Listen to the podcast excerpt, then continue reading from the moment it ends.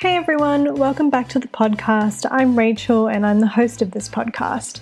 If you normally listen to my podcast, then you would have noticed that I haven't come up with an episode for a while now, and it's just because I've been really sick and I am feeling a lot better now. However, I will be taking at least three weeks off for the holidays to fully rest and recuperate with my family, and I will resume this season after all of that. So, if you would still like to listen to the podcast during that break, I'd suggest listening to some older podcasts and maybe perhaps even leaving a rating or a review.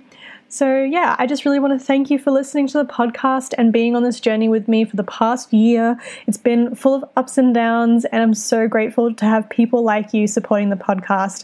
I really hope you all have a wonderful holiday season and a wonderful new year. Now, let's get into the episode. For this episode, I wanted to share on what God has shown me through the season of waiting. And we can all learn a lot from waiting, especially in this day and age with technology and convenience. You know, we want everything now and quick, and it just doesn't really encourage us to be patient. And society is always trying to make our lives easier and faster, and now having to make us wait can sometimes make us feel angry, hopeless, or even frustrated. However, God works in a completely different way. His timetable isn't like ours at all. So to him, waiting isn't actually a bad thing. It's it's actually a good thing because it helps us become more like Jesus. It's almost like loving sandpaper. the first thing that I've learned in waiting is that God is working while we're waiting. He really is. A lot of the time, when we're feeling like we feel like nothing's happening and we get agitated because we want something to happen already. But not only is He working on the situation while we're waiting, but He's also working on us in the waiting. He can be working on anything within us. It doesn't have to be one specific thing. But from my specific experience in this, the biggest thing that he's worked on in me personally is two things trust and humility. Whenever I've found myself to be impatient and upset, I usually need to be reminded that my life isn't my own. God is the one who put me here. He chose my parents specifically, and He gave me breath in my lungs, and I find that to be really humbling. God doesn't actually owe us anything. And if you read the Bible and you see all of what he does for his people and all the countless times they still sin against him again and again and again, and yet he still decides to love us, he loves his people. And I just think that's a really incredible realization. And then when it comes to trust, you got to believe two things one, that God is powerful, and two, that he is loving. When you genuinely believe that God is powerful, then you know that He is in control of what's happening. There's no questioning if He's able to help us because maybe He isn't in control. He actually is in control. And that's actually a lot of people's source of their anxiety today. They forget that God is in control and everything is going to work together for our greater good. So we can just learn to relax. And then believing that God is loving means what I just touched on, which is that He cares about us and everything He does has a greater purpose for us. It's believing that He's faithful to help us and bring blessings to us later. It's believing that His judgment and timing is always perfectly good. And like I said earlier, He doesn't owe us anything, but in His Word, He's made so many promises to us, and one of those is that He will give us everything that we need. Not want, but I repeat, need.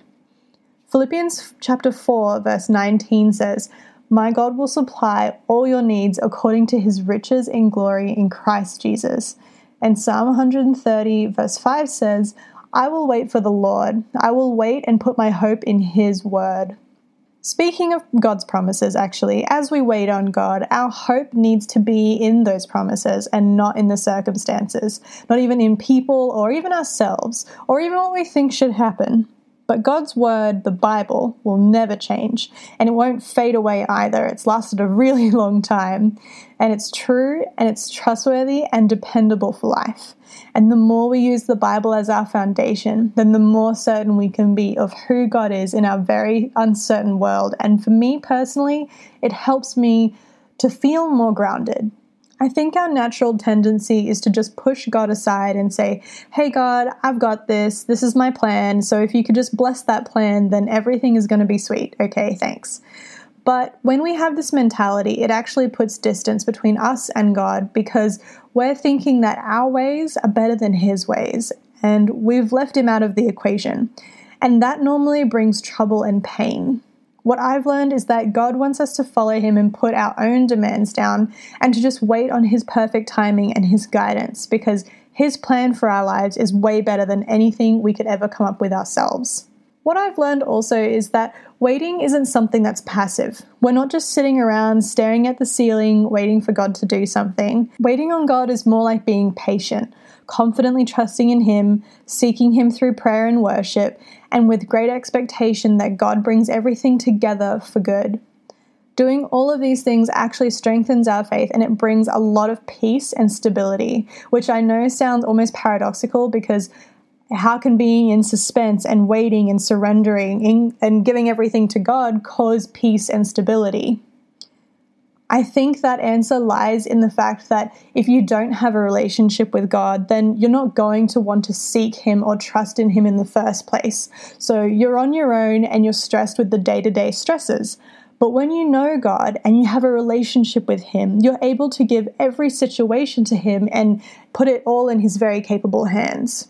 I mean, who is going to know best than the creator of all things? By giving it to Him, it takes all the pressure and weight off our own shoulders, and we can have confidence in knowing that He knows what He's doing and He hears our prayers. So we're able to wait on Him because of that.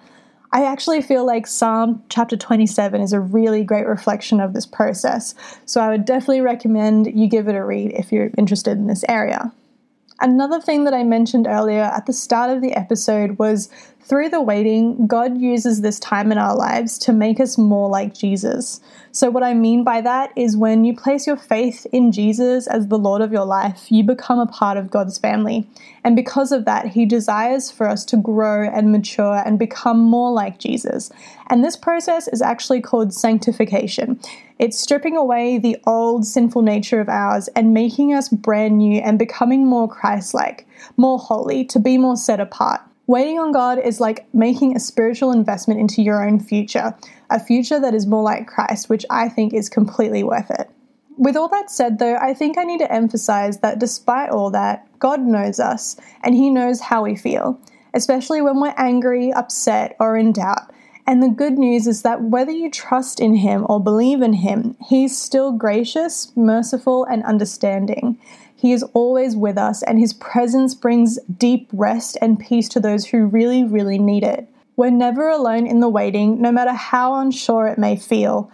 He promises in Hebrews chapter 13 that He will never leave us or turn His back on us, and He is faithful, and He can never deny Himself. Also, just know that when we feel this way, just because you feel this feeling doesn't mean that it's a sin. However, we are the ones to decide where our feelings take us. We're the ones who decide if we want to act on our feelings or not act, or make an idol out of our feelings, and so on. So instead of waiting, we tend to sit more in the bitterness and not be grateful or even have resentment. And then the more we feel those things, the more God isn't going to give us what we want. So, yeah, we have a choice whether or not we want to go our own way or if we want to take a breath, relax, and just let God be God. So, those are the things that I've learned personally from God when it comes to waiting. I know I didn't share any specific stories just because there are too many to count, and I feel like waiting on God is a day to day thing as well. I think, uh, in particular, with this episode, I can definitely relate it to waiting on feeling healthy again because I have been sick for three weeks and I've been waiting to get into the right mindset of creating content and being able to be a light in the world again and encourage other people. And, and, it was really frustrating for me because I couldn't. I was stuck in my bed. I was really sick. I felt so lonely. I couldn't really talk to anyone. I only had my dog and my husband to really talk to and my mum occasionally. So I feel like, yeah, even though I didn't share a specific story this time, I can definitely link it back to my most recent trial, which is being bedridden and being in that season of waiting to feel healthy again. And other than that story, I feel like we can all relate to that in terms of coronavirus. We're all waiting, we're all holding our breath, we're waiting for this pandemic to be over so that we can live our normal lives again. So I feel like everyone on some shape, form, level, any of those kinds of things, I feel like we can all relate to the season of waiting. And I just really hope that my encouragement today on what God has taught me during the waiting period uh, encourages you. I hope it's not confusing. If it is, I would love to talk to you about it uh, on a more personal level. So you can feel feel free to shoot me a message because I would gladly talk about it. But yeah, other than being sick, other than coronavirus, you know, maybe your your experience in waiting might be something like you're waiting for someone to answer Maybe you're waiting on a job response. Maybe you're waiting on whether or not you should move or not. And the list could really go on and on because, yeah, like I said, I've been there and I'm sure you guys have too. So I hope you can take what I've said and apply it to your own personal situation where you are personally waiting also. So, thank you so much for joining me for this episode. I really hope that you enjoyed it and I really hope that it's been useful to you. Uh, if this podcast is useful and helpful to you, and if you are enjoying it, then I would love to invite you to share it on social media or share it with a friend. If you do, please make sure to tag me so I can see it. And if you're not subscribed yet, please let me just take this opportunity to invite you to do that as well, and you'll get notified whenever I upload any more new episodes. I will see you in three weeks in the new year. Bye.